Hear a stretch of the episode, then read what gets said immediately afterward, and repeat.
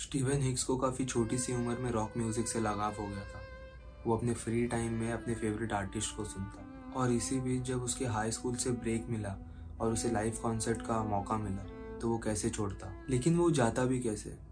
Concert की location उसके घर से बहुत दूर थी और उसके पेरेंट्स उसको वहाँ तक लेके नहीं जा सकते थे। लेकिन स्टीवन ने इसको अपने म्यूज़िक से दूर रहने का कारण नहीं बनने दिया। स्टीवन ने सोचा कि वो हिच करके पहुंचेगा। Steven was very always described as a kind hearted and वो बहुत जल्दी अपने दोस्त बना लेता था। तो उसके पेरेंट्स को भी इस बात से कुछ दिक्कत नहीं हो कि वो हिच करके और कॉन्सर्ट पे जा रहा है। It was the first week of June 1978 एक भरी धूप में स्टीवन हिक्स अपने फैमिली को अलविदा कहता है और अपने एडवेंचर पे निकल जाता है। उसके पेरेंट्स को ये नहीं पता था कि वो उसे आखिरी बार देख रहे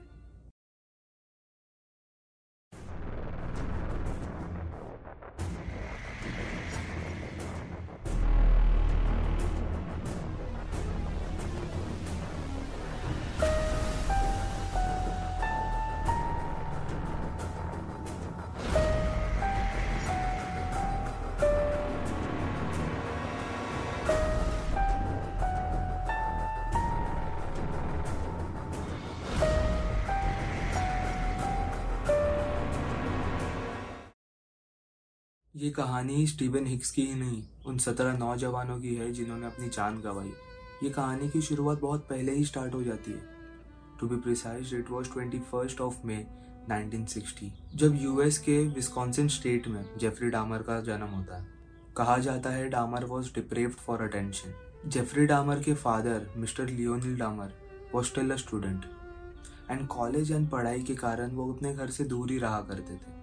डामर की माँ फ्रिक्वेंटली बीमार रहती थी, क्योंकि वो एक डिप्रेशन से गुजर रही थी। दोनों ही हस्बैंड वाइफ बहुत झगड़ा करते थे। It is safe to say that Dahmer had a rough childhood Dahmer को काफ़ी छोटी उम्र में डेथ एनिमल से फैसिनेशन होने लग गई थी। उसको हड्डियों की आवाजों में मज़ा आने लग गया था। मरे हुए जानवरों की हड्डियों को वो अपना खिलौना मान चुका था। और इसी दौरान जेफरी अपने डैड से ये सीख गया था कि बोन्स को थ्रू ब्लीच प्रिजर्व कैसे किया जाता है। उसके डैड ने ये टेक्निक उसको बहुत इंटरेस्ट से समझाया। उनको लगा कि इसका ये कुछ साइंटिफिक क्यूरियोसिटी है। वो इस बात को कॉन्टम्पलेट नहीं कर पाई कि ये जो मॉर्बिड क्यूरियोसिटी है डामर की, वो उनकी और उनके करीबी की पूरी ज़िंदगी मातम में बदल देने वाला था। डामर अपने फादर की ये टेक्निक यूज़ करके एनिमल्स का बोन प्रिजर्व करता। वो रोड किल में मरे हुए जानवरों को घर लाता, उनके बोन्स कलेक्ट करता, उनको प्रिजर्व करता और जब भी मन भर जाता, वो अपने बैकयार्ड में उनको दफना देता। इट वॉज़ ईयर 1975 जब जेफरी डामर को एक कुत्ते की लाश मिली। उसने वो कुत्ते का मुंडी काटा एंड देन उसको खिल्ले के सहारे एक पेड़ पे टांग दिया एंड अपने दोस्तों को बुलाया वो नज़ारा देखने को। एंड उसने कहा कि वो घूमते घूमते आया जंगल में एंड उसे ये दिख गया। चौदह साल की उम्र में ही डामर ने बियर एंड हार्ड ड्रिंक्स पीना स्टार्ट कर दिया था। जब उसके फ्रेंड्स उसको पूछते थे कि ये क्यों कर रहा है तो ही वॉज़ लाइक कि ये उसके लिए एक मेडिसिन है। प्यूबर्टी की उम्र होते होते Dahmer realize that he is a gay उसने इसके बारे में अपने पेरेंट्स को कभी कुछ नहीं बताया. अराउंड दिस टाइम उसने फैंटेसाइज करना स्टार्ट कर दिया था. वो सब में सिर्फ़ लड़कों को डोमिनेट किया करता था. जब तक डामर अठारह का हुआ, उसके पेरेंट्स की डिफरेंसेस बॉइलिंग पॉइंट पर थी. 1978 में जेफरी डामर के डैड अपना घर छोड़ के एक बाजू में मॉकटेल में रहने लग गए. और कुछ ही दिनों बाद जेफरी की मॉम भी घर छोड़ देती है. उसके भाई डेविड के साथ। Jeffrey had just turn eighteen उसने अपना जस्ट हाई स्कूल कंप्लीट किया होता है। एंड उसने डिसाइड किया रहता है कि वो इस घर में अकेला रहेगा। He was all alone and no one was there to check on him year 1978 it was month of June a warm sunny day Jeffrey Dahmer was driving down a road near his home when he saw Steven Hicks Steven Hicks shirtless चल रहा था। And जैसे ही उसने Steven Hicks को देखा, उसके अंदर एक सेक्सुअल फीलिंग जाग गई। तो उसने बिना कुछ सोचे समझे अपनी गाड़ी स्टीवन हिक्स के सामने रोक दी। स्टीवन हिक्स एक मस्त मौला इंसान था। उन्होंने दोनों ने वहाँ पर बात करना भी स्टार्ट कर दिया। स्टीवन हिक्स ने उसने बताया कि वो एक कॉन्सर्ट अटेंड करने जा रहा है पास ही में। जैसे ही स्टीवन हिक्स ने बताया कि वो एक लाइव कॉन्सर्ट अटेंड करने जा रहा है जेफरी ने उसे अपने घर पे आने को इनवाइट किया। Due to hitch hike Steven Hicks थोड़ा टायर्ड लग रहा था, थोड़ा थका थका लग रहा था। स्टीवन हिक्स जेफरी के साथ उसके घर गया। थोड़ा उन्होंने ड्रिंक्स किया, थोड़ा चिल किया, स्टीवन ने थोड़ा रेस्ट लिया। एंड फाइनली जब स्टीवन की निकलने का समय हुआ, जेफरी डामर पागल सा हो गया। उसे ऐसा लग रहा था कि इसको नहीं जाने दो। एंड इतना देर बात करके, डामर को ये तो पता चल गया था कि स्टीवन स्ट्रेट है। पर तब तक वो स्टीवन से काफ़ी ज़्यादा अट्रैक्ट हो चुका था। जैसे ही स्टीवन डोर की तरफ़ घूमता है वैसे ही जेफरी उसके पास पड़े दस पाउंड के डंबल से उसके सर पे मार देता। एंड जैसे स्टीवन बेहोश होता है, वही डंबल से उसका गला घोट देता और उसको मार देता। थोड़ी ही देर बाद जेफरी स्टीवन के कपड़े उतारता है। He stand over his naked body and masturbates थोड़े टाइम बाद वो स्टीवन के बॉडी को अपने बेसमेंट पे लेके जाता है और घर के बीच में गाड़ देता है। एक अठारह साल का लड़का ऐसे चीज़ें कर रहा है। जब मैंने सुना तो ये मेरे समझ के तो बाहर थी। स्टीवन को दफनाने के कुछ हफ्तों बाद, जेफरी उसकी बॉडी को खोद के बाहर निकालता है। एंड फिर चाकू से, उसकी बॉडी से फ्लैश अलग करता है एंड बोन्स अलग करता है। पहले तो उसके फ्लैश को एक एसिड सॉल्यूशन में मिलाकर फ्लश कर देता है। एंड बोन्स को हैमर से क्रश करके उसके घर के पीछे बिखेर देता है। एक अठारह साल का लड़का उसी के उम्र के एक बंदे की इतने बेरहमी से हत्या करता है। और जो भी सबूत रहते हैं उसको सब मिटा देता है। ये कोई आम बात नहीं है। और डामर कोई आम लड़का भी नहीं था। स्टीवन को मारने के बाद डामर अपनी कॉलेज लाइफ की शुरुआत करता है। But due to drugs and alcohol वो आधे में ही अपनी पढ़ाई छोड़ देता है। अपनी फादर की सलाह लेकर वो आर्मी ज्वाइन करता है। एंड कुछ बेसिक ट्रेनिंग के बाद उसको जर्मनी में पोस्टिंग हो जाती है। लेकिन वहाँ भी ये दारू एंड ड्रग्स करने के कारण उसको आर्मी से डिस्चार्ज किया जाता है। अमेरिका लौटने के बाद डामर उसके डैड एंड स्टेप मॉम के साथ रहता है। एंड उसकी यही दारू पीने की आदत से उसके डैड ने उसको विस्कॉन्सिन उसके दादी के पास रहने के लिए भेज दिया। उनको लगा कि he need any sort of change but ये डिसीज़न उसके डैड का बहुत ही गलत था। विस्कॉन्सिन मूव होने के बाद डामर ने एक जॉब ढूंढा। वो अपने दादी के साथ रहने लग गया, उनके साथ काम में हाथ बढ़ाता, उनके साथ चर्च जाता। पर तभी भी उसने अल्कोहल और ड्रग्स की आदत नहीं छोड़ी थी और इसी वजह से उसकी दूसरी जॉब भी छूट गई डामर अगले दो साल तक जॉबलेस रहा और जो दादी से पैसे मिलते थे, उसी से वो अपना गुजारा किया करता। 1985 में दोबारा से डामर को एक जॉब मिला और इस बार एक चॉकलेट फैक्ट्री में उसे जॉब मिला। इस जॉब के दौरान डामर पास में एक गे क्लब था। वहाँ पर विज़िट करने लग गया। वो वहाँ पर अपने पार्टनर को डिसाइड करता, एक होटल में उसको इनवाइट करता। उसे ड्रग्स दे के अनकॉन्शियस करता ताकि वो उसको पूरी तरीके से डोमिनेट कर सके। ऑन नवंबर 20, 1987 जेफरी की मुलाकात 25 साल के स्टीवन टॉमी से होती है एक बार में। जेफरी तुरंत से उससे अट्रैक्ट हो जाता है एंड उसे पासी के एक होटल में इनवाइट कर लेता है। डामर का प्लान बस टॉमी को ड्रग्स दे के अपने सेक्सुअल फैंटेसीज पूरे करना था। पर अगले दिन जब डामर उठता है तब टॉमी की लाश बेड पर पाता है। टॉमी के चेस्ट पर and all over his body पूरे कट्स रहते। टामर को समझ नहीं आ रहा था, उसको याद भी नहीं था कि पिछले रात हुआ क्या। And it was all clear कि ये हत्या भी डामर ने ही की। When Dahmer came back to his sense उसे पता था उसे क्या करना पहले तो उसने टॉमी की लाश को एक बड़े से सूटकेस में डाला। एंड वो सूटकेस वो अपनी दादी के घर ले गया। पहले तो एक हफ़्ता वो सूटकेस में लाश ऐसी पड़ी थी। एक हफ़्ते बाद डामर ने टॉमी की लाश को काट कर हड्डी और फ्लैश अलग कर दी। देन उसने फ्लैश को छोटे छोटे पीसेस में कट करके अपने पास रखा ताकि वो अच्छे से हैंडल कर सके। एंड जो बोन्स थे, उसको छोटे छोटे टुकड़े में कर दिया। ये सब होने के बाद उसने बाकी सब तो फेंक दिया, पर टॉमी का स्कल रख लिया अपने यूज़ के लिए। टॉमी के मौत के दो हफ़्ते तक डामर ने उसका स्कल उसका मुंडी एक ब्लैंकेट में प्रिजर्व किया। उसके बाद उसे कोई सॉल्यूशन में डाल के प्रिजर्व करने का ट्राई किया, पर वो उसे हुआ नहीं। थोड़े दिन तक उसने वो स्कल के साथ अपने सेक्सुअल फैंटेसीज पूरी की। एंड जैसे ही उसका मन भर गया, उसने उस कल को छोटे छोटे टुकड़े में करके कचरे के साथ फेंक दिया। डामर के अनुसार टॉमी का मर्डर एक प्लान मर्डर नहीं था, वो एक गलती था। डामर कहता है कि वो इसे गलती मानता, पर एक गलती के कारण उसके जो सेक्सुअल फैंटेसीज थे वो उसके हाथ से छूट रहे थे। He was out of control Tommy के मर्डर को अपनी ज़िंदगी का टर्निंग पॉइंट बताता है। टॉमी के मौत के दो महीने बाद ही डामर की मुलाकात एक चौदह साल के मेल प्रोस्टिट्यूट जेम्स से होती है। उसे वो फिफ्टी डॉलर्स दे के बोलता है कि उसे एक न्यूड फोटोग्राफी करना है एंड उसे एक मॉडल की ज़रूरत है। जेम्स ने हाँ बोल देता है फिफ्टी डॉलर्स देख के वो उसे उसके घर लेके जाता है। सेक्चुअली इंडल्ज होते हैं दोनों एंड देन टॉमी के जैसे ही वो उसको ड्रग्स देता है। एंड उसको मार देता है।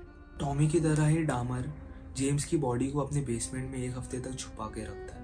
एंड एक हफ़्ते बाद वो उसके बॉडी के छोटे छोटे टुकड़े करके फेंक देता है।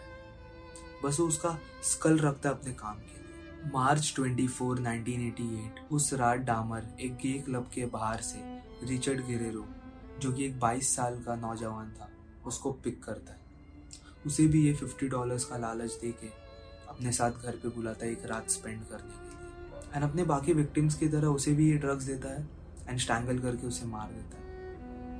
उसके बाद वो उसके साथ ओरल सेक्स करता है एंड जैसे उसका मन भर जाता है, वो उसको डिस्पोज कर देता है। पर इस बार वो एक हफ़्ते तक अपने बाकी विक्टिम्स की तरह नहीं रुकता। है उसके छोटे छोटे टुकड़े किए एंड डिस्पोज कर दिए। बस उसका स्कल अपने काम के लिए फिर से रख लिया। इसके बाद जेफरी की मुलाकात रोनाल्ड फ्लार जूनियर से होती है। उसे भी वो बहला फुसलाकर घर पर बुलाता है, ड्रग्स देता है। लेकिन इस बार डामिर की दादी उसको रोनाल्ड के साथ देख लेती है। इसके कारण जेफरी रोनाल्ड को मार नहीं पाता एंड रोनाल्ड के अनकॉन्शियस होते हुए वो उसको हॉस्पिटल छोड़ता है। इस इवेंट के बाद दामिर की दादी उसको घर से निकाल देती है। एंड इसके पीछे बस एक ही वजह था, क्योंकि वो ड्रिंक्स करता था और अनजान लड़कों को घर पे बुलाता था। मूव आउट होने के कुछ ही दिनों बाद जेफरी डामर को अरेस्ट किया गया एक तेरह साल के लड़के को सेक्सुअली असोल्ट करने के लिए। जेफरी ने गिल्टी प्लेट किया जनवरी 1989 में। उसे पाँच साल की prohibition and one year in house of correction की सजा सुनाई गई। डामिर की सेंटेंस मई में शुरू होने वाली थी। उसके कन्विक्शन के दो महीने बाद एंड उसके सेंटेंस के दो महीने पहले उसने एक और विक्टिम कलेक्ट किया। उसका फिफ्थ विक्टिम एंथनी सियर था। एंथनी एक मॉडल था। एंथनी और डामिर की मुलाकात एक गे क्लब के बाहर होती है। वहाँ से दामिर और एंथनी दोनों उसकी दादी के घर चले जाते हैं, जहाँ पर वो अभी अभी शिफ्ट हुआ था, उसके रिलीज़ के बाद। वहाँ पर they indulge in oral sex and had drinks उसके बाद दामिर उसको स्लीपिंग पिल्स देता है और उसको अनकॉन्शियस करके उसका जान ले लेता है।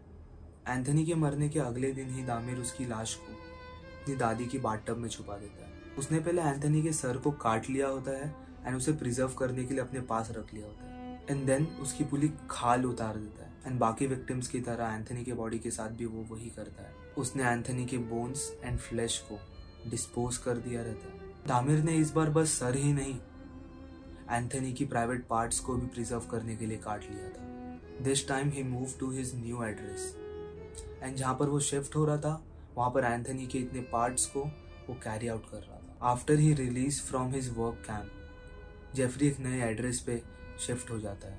Nine two four North twenty five street two one three apartment apartment two one three was going to be the end of the road for young boys in the coming days. अपने नए apartment में move होने के बाद, एक हफ़्ते के अंदर अंदर डामर ने अपने दूसरे विक्टिम को मार चुका होता है। Raymond Smith was a male prostitute उसे भी वो पचास डॉलर दे के घर बुलाता है। दे हैड सेक्स एंड उसके बाद डामर उसको अनकॉन्शियस करके मार देता है। इस बार रेमंड की बॉडी को डिस्पोज करने के पहले डामर एक पोलोराइड कैमरा खरीद के लाता है, जिससे वो अपने विक्टिम्स का फ़ोटो ले सके। वैसे ही उसने रेमंड की फ़ोटो ली। रेमंड की बॉडी को भी डामिर डिस्पोज कर देता है एक्सेप्ट हिज हेड जो कि वो प्रिजर्व करके स्टोर कर देता है। रेमंड के बाद डामिर एक और विक्टिम को अपने घर लाता है, पर इस बार गलती से डामिर ने जो प्रिपेयर किया हुआ ड्रिंक रहता है अपने विक्टिम के लिए वो खुद पी जाता है। और अगले दिन जब उसे होश आता है, तब वो देखता है कि उसका इंटेंड विक्टिम उसके घर से कुछ चीज़ें चुरा कर चले जाता है। इस रॉबरी का उसने कोई कंप्लेन नहीं किया रहता। डामिर का नेक्स्ट विक्टिम उसका को वर्कर रहता है एडवर्ड स्मिथ वो एडवर्ड स्मिथ को भी घर पे बुलाता है एंड उसे स्टैंगल करके मार देता है। पर इस बार डामिर ने सोचा एक नया मेथड यूज़ किया जाना चाहिए, ये बोन को प्रिजर्व करने के लिए। डामिर ने स्मिथ के स्केलेटन को फ्रीजर में डाल दिया होता है। एंड जब ये काम नहीं करता है तो उसने सोचा कि स्मिथ के स्कल को ड्राई करने के लिए ओवन में डाल देता है जिसके कारण स्कल एक्सप्लोड हो जाता है। डामिर काफ़ी डिस्टर्ब था इस बात को लेकर कि वो एडवर्ड स्मिथ के बॉडी का कोई भी पार्ट प्रिजर्व नहीं कर सका। When Jeffrey Dahmer was asked that why he preserved victims' body parts and skeletons, then he said, It was my way of remembering their presence, their physical beauty. I also want to keep. If I couldn't keep them there with me whole, I at least could keep their skeletons. After moving out, Damir was on his own. No one was there to stop him. वो murder पे murder किए जा रहा था in less than three months Jeffrey अपने अगले victim इर्नेस्ट Miller को मार देता है डामिर ने मिलर को भी फिफ्टी डॉलर्स का ऑफ़र दिया रहता है to listen his heart and stomach sleeping pills कम होने के कारण इस बार दामिर ने उसको स्टैंगल करके नहीं मारा, बल्कि उसने मिलर को एक नाइफ से मारा, जो नाइफ वो फ्लैश और बोन्स को अलग करने के लिए यूज़ किया करता this was the first time Dahmer changes his M O जैसे ही उसने मिलर को मारा, उसने उसके बॉडी के पिक्चर्स ली एंड उसको बाट टब में डाल के काटना शुरू कर दिया। एंड ये प्रोसेस के दौरान वो उसके हेड को किस करता रहा, उससे बात करता रहा this was also Dahmer first step towards cannibalism Dahmer Miller के हार्ट लिवर बाइसेप एंड थोड़े फ्लैश को प्रिजर्व करके फ्रिज में रख देता है ताकि वो बाद में उसको कंज्यूम कर सके murder necrophile cannibalism Jeffrey Dahmer was beyond redemption now unrecognizable. The murders never stopped, neither did his sexual compulsions. David Thomas, the father of two, was his next victim. David को मारकर, उसके body को काट कर Damir ने dispose कर दी। इस बार उसने कोई भी डेविड के बॉडी पार्ट को रिटेन नहीं किया। डेविड के मरने के बाद डामिर ने पाँच महीने तक एक भी मर्डर नहीं किया। हालाँकि उसने कोशिश की कि विक्टिम्स को कलेक्ट कर सकूँ, पर वो नाकामयाब रहा। डामिर कॉन्स्टेंटली अपने प्रोविज़न ऑफिसर्स के साथ कांटेक्ट में था। उसने कई बार उनसे बात किया और उनको ये जताया कि वो फाइनेंशियली स्टेबल नहीं है। और उसको सुसाइडल थॉट्स आते हैं। फेब्रुवरी 1991 में जेफरी की फाइव मंथ्स मर्डरलेस स्ट्रीक्स पर रोक लगी, जब वो मिला सत्रह साल के कर्टिस स्लॉथर से। क्लर्टिस को उसने न्यूड पोजिंग के लिए पचास डॉलर का ऑफ़र दिया, उसे घर पे बुलाया, उसके हाथ में कफ्स लगाए एंड उसको स्टैंगल करके मार दिया। जेफरी ने कर्टिस के बॉडी को डिस्पोज किया except his head hand and genitals Dahmer's next victim Andrew Lindsey lived him back to apartment. He drugged him, then drilled a hole in his skull through which he injected hydraulic acid. drugged him again, then strangled him, then retained his skull. 31 year old aspiring model Tony Hughes lived him back to the apartment, drugged him, injected hydraulic acid into his skull, dismembered his body, retained his skull. There was a complete pattern here जिससे Dahmer अपने victims को handle करता उसने एक नई practice शुरू की थी उसके जो भी विक्टिम्स रहते थे, वो उनके सर में एक ड्रिल से होल करता एंड हाइड्रोलिक एसिड इंजेक्ट करने की कोशिश किया करता डामिर इन एक्सपेरिमेंट से उसके विक्टिम पर कंप्लीट कंट्रोल पाने की कोशिश करता। अराउंड दिस टाइम दामिर के नेबर्स बिल्डिंग मैनेजर को कंप्लेन करने लग गए थे कि room number two one three से एक अजीब सी बदबू और आवाज़ आती है। जब दामिर को इसके बारे में पता चला तो उसने बोला कि खराब पड़ी हुई फ्रिज से वो सब आवाज़ और बदबू आ रहा है। Just in two days after meeting Tony Dahmer got his next victim a fourteen year old Konerak Dahmer उस वक्त ये नहीं जानता था बट कोनेराक डामिर के प्रीवियस विक्टिम का छोटा भाई था जिसे मॉलिश करने के जुर्म में डामिर को 1988 में अरेस्ट किया गया था। डामिर उसे अपने अपार्टमेंट में लेके जाता है कुछ न्यूड पिक्चर्स क्लिक करता है। देन उसको स्लीपिंग पिल्स देके अनकॉन्शियस हालत में उसके साथ ओरल सेक्स करता है। देन उसी अनकॉन्शियस हालत में वो उसे अपने बेडरूम में लेके जाता है, जहाँ पर दो दिन पहले उसने मारा था टोनी को, जिसकी ब्लोटेड लाश बेड पर पड़ी थी। कोनेरा के केस में दामिर उसे मारने से पहले उसके हेड में, उसके स्कल में ड्रिल से होल करता है एंड देन उसके अंदर एक हाइड्रोलिक एसिड इंजेक्ट करने की कोशिश करता है। ये उसके पहले विक्टिम को मारने का एक हिस्सा था। ये सब करने के बाद डामिर कोनेरा के साथ बेड पर सोता है एंड जब उसकी थोड़े टाइम बाद आग खुलती है, वो अल्कोहल लेने नीचे चले जाता है। जब वो अल्कोहल लेके अपने घर की तरफ़ बढ़ता है, तब वो देखता है कि उसके अपार्टमेंट के बाहर तीन औरत एक नेकेड बंदे को कंसोल कर रहे थे। वो नेकेड बंदा और कोई नहीं था। He was Konerak Konerak was still intoxicated due to sleeping pills Dahmer आगे बढ़ता है एंड औरतों को बोलता है कि ये मेरा दोस्त है एंड ये नशे के हालत में ऐसा करता है। एंड वो कोनेरा को उठा के घर की तरफ़ बढ़ने लगता है। तब वहाँ पर वो तीन औरतें बोलती है कि रुको, हमने पुलिस को बुलाया है। कुछ देर के बाद वहाँ पर दो पुलिस ऑफिसर्स आ जाते हैं। ऑफिसर्स को देख कर डामिर और काम हो जाता है। वो उन्हें काफ़ी कामली समझाता है कि कोनेराक उसका बॉयफ्रेंड है एंड कल रात को झगड़े के कारण उसने ज़्यादा पी ली। वो अपने क्लेम को प्रूव करने के लिए वो दो पुलिस ऑफिसर्स को अपने घर तक लेके जाता है। एंड कल रात खींची हुई जो न्यूड पिक्चर्स थे कोनेराक के, वो उन्हें दिखाता है एज अ प्रूफ कि वो उसका बॉयफ्रेंड है। तब उनमें से एक ऑफिसर्स को अजीब सी एक बदबू आती है रूम में से। वो चेक करने के लिए अंदर जाता है पर वो अच्छे से चेक नहीं करता। इसी के कारण जो इतने टाइम से पड़ी हुई लाश सड़ रही थी अंदर, वो उन ऑफिसर्स को नहीं दिखती। जी हाँ पुलिस वाले जब डामिर के घर पर आते हैं बेडरूम में अभी भी टोनी की लाश पड़ी होती है। अगर उस दिन पुलिस ऑफिसर्स ने थोड़ी ध्यान दी होती तो शायद कईयों की जान बच गई होती। पुलिस वालों के जाते ही डामिर कोनेरा के सर में एक और इंजेक्शन इंजेक्ट कर देता है। बट इस बार ये इंजेक्शन जानलेवा साबित होता है।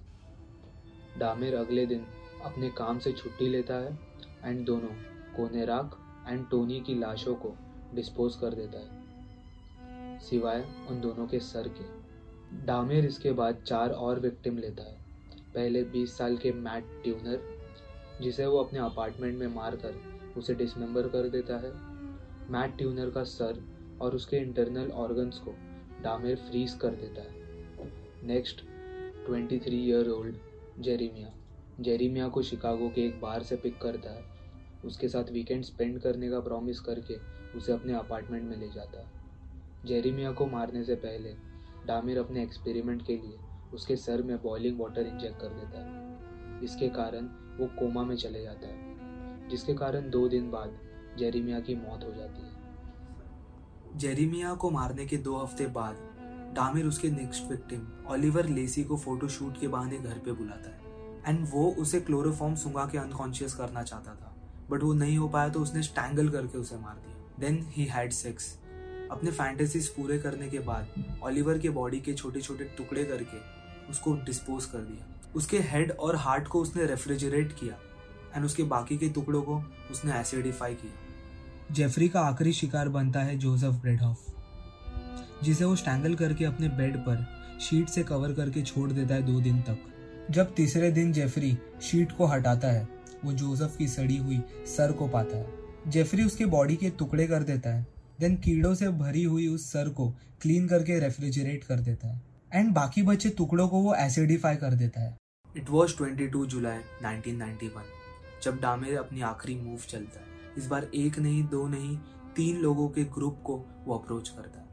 वो उन्हें सौ डॉलर्स का ऑफ़र देता है एंड कहता है कि वो अपने अपार्टमेंट में लेके जाएगा एंड कुछ न्यूड फोटोग्राफ्स खींचेगा। वो तीन लोगों में से दो लोग मना कर देते हैं, पर एक शख्स हाँ कर देता है। एंड वो रहता है thirty two year old Tracy Edwards Edward और जेफरी उसके अपार्टमेंट की तरफ़ बढ़ते जैसे ही रूम में घुसते हैं, वैसे ही एडवर्ड को कुछ अजीब सी स्मेल आने लगती है। वो देखता है कि वहाँ पर केमिकल्स के कैंस वो सब पड़े हैं। और अचानक से जेफरी एडवर्ड के हाथों में कफ्स लगा देता है। लकीली एक ही हाथ पे कफ्स लगता है। जब एडवर्ड रेजिस्ट करता है ये चीज़ को लेकर, तब जेफरी उसको चाकू से डराने की कोशिश करता है। वो एडवर्ड को अपने रूम में लेके जाता है, जहाँ ऑलरेडी टीवी पर दी एक्सेसिस्ट मूवी चल रही होती है। एडवर्ड घबरा जाता है। वो जेफरी को शांत कराने की कोशिश करता है।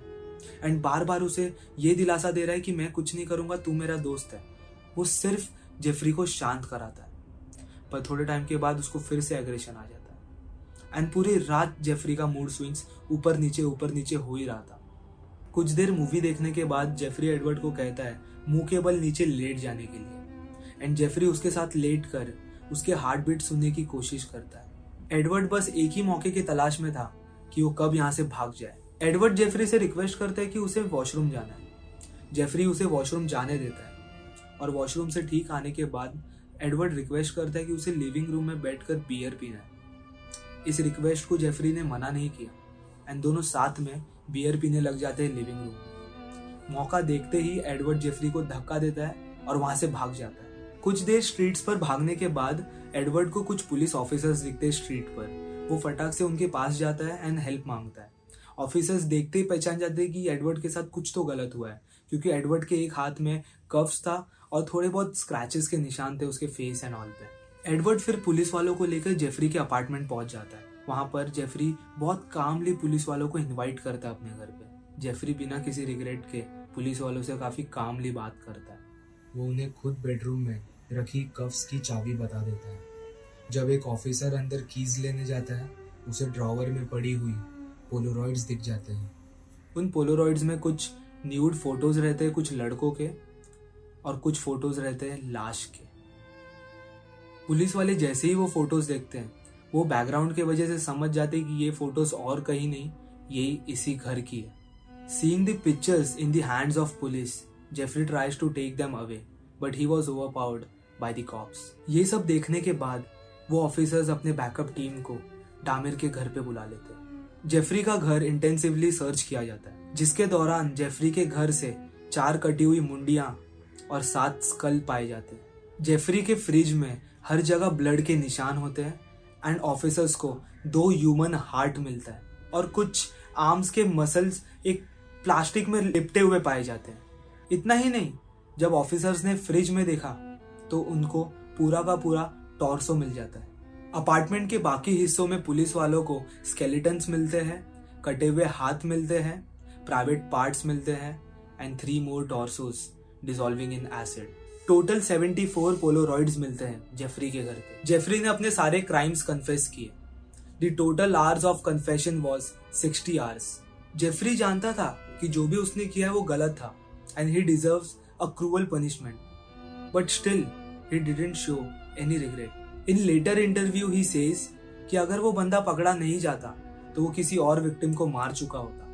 विस्कॉन्सिन में डेथ पेनल्टी ना होने के कारण जेफरी को फांसी नहीं होती है। Jeffrey was awarded 16 terms of life imprisonment once inside the jail Jeffrey काफ़ी रिलीजियस हो गया था।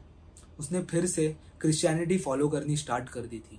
He even got himself baptized on the morning of November 28 1994 Jeffrey अपने डेली कोरस के लिए निकला था अपने दो दोस्तों के साथ। तीनों बस 20 मिनट्स के लिए अनसुपरवाइज थे बट इतने समय में Christopher Scarver one of the three inmates kill Jeffrey and the another guy उसने जेफरी के सर को बार बार दीवार से पटक पटक कर सीरियसली इंजर्ड कर दिया। डामर को जब हॉस्पिटल ले जाया गया he was still alive but was pronounced death after few hours to say that Jeffrey Dahmer was gruesome is an understatement what he did will always be remembered for it in humanity. How can a human being do something like to a fellow human being? What goes through their head? Guess we will never know.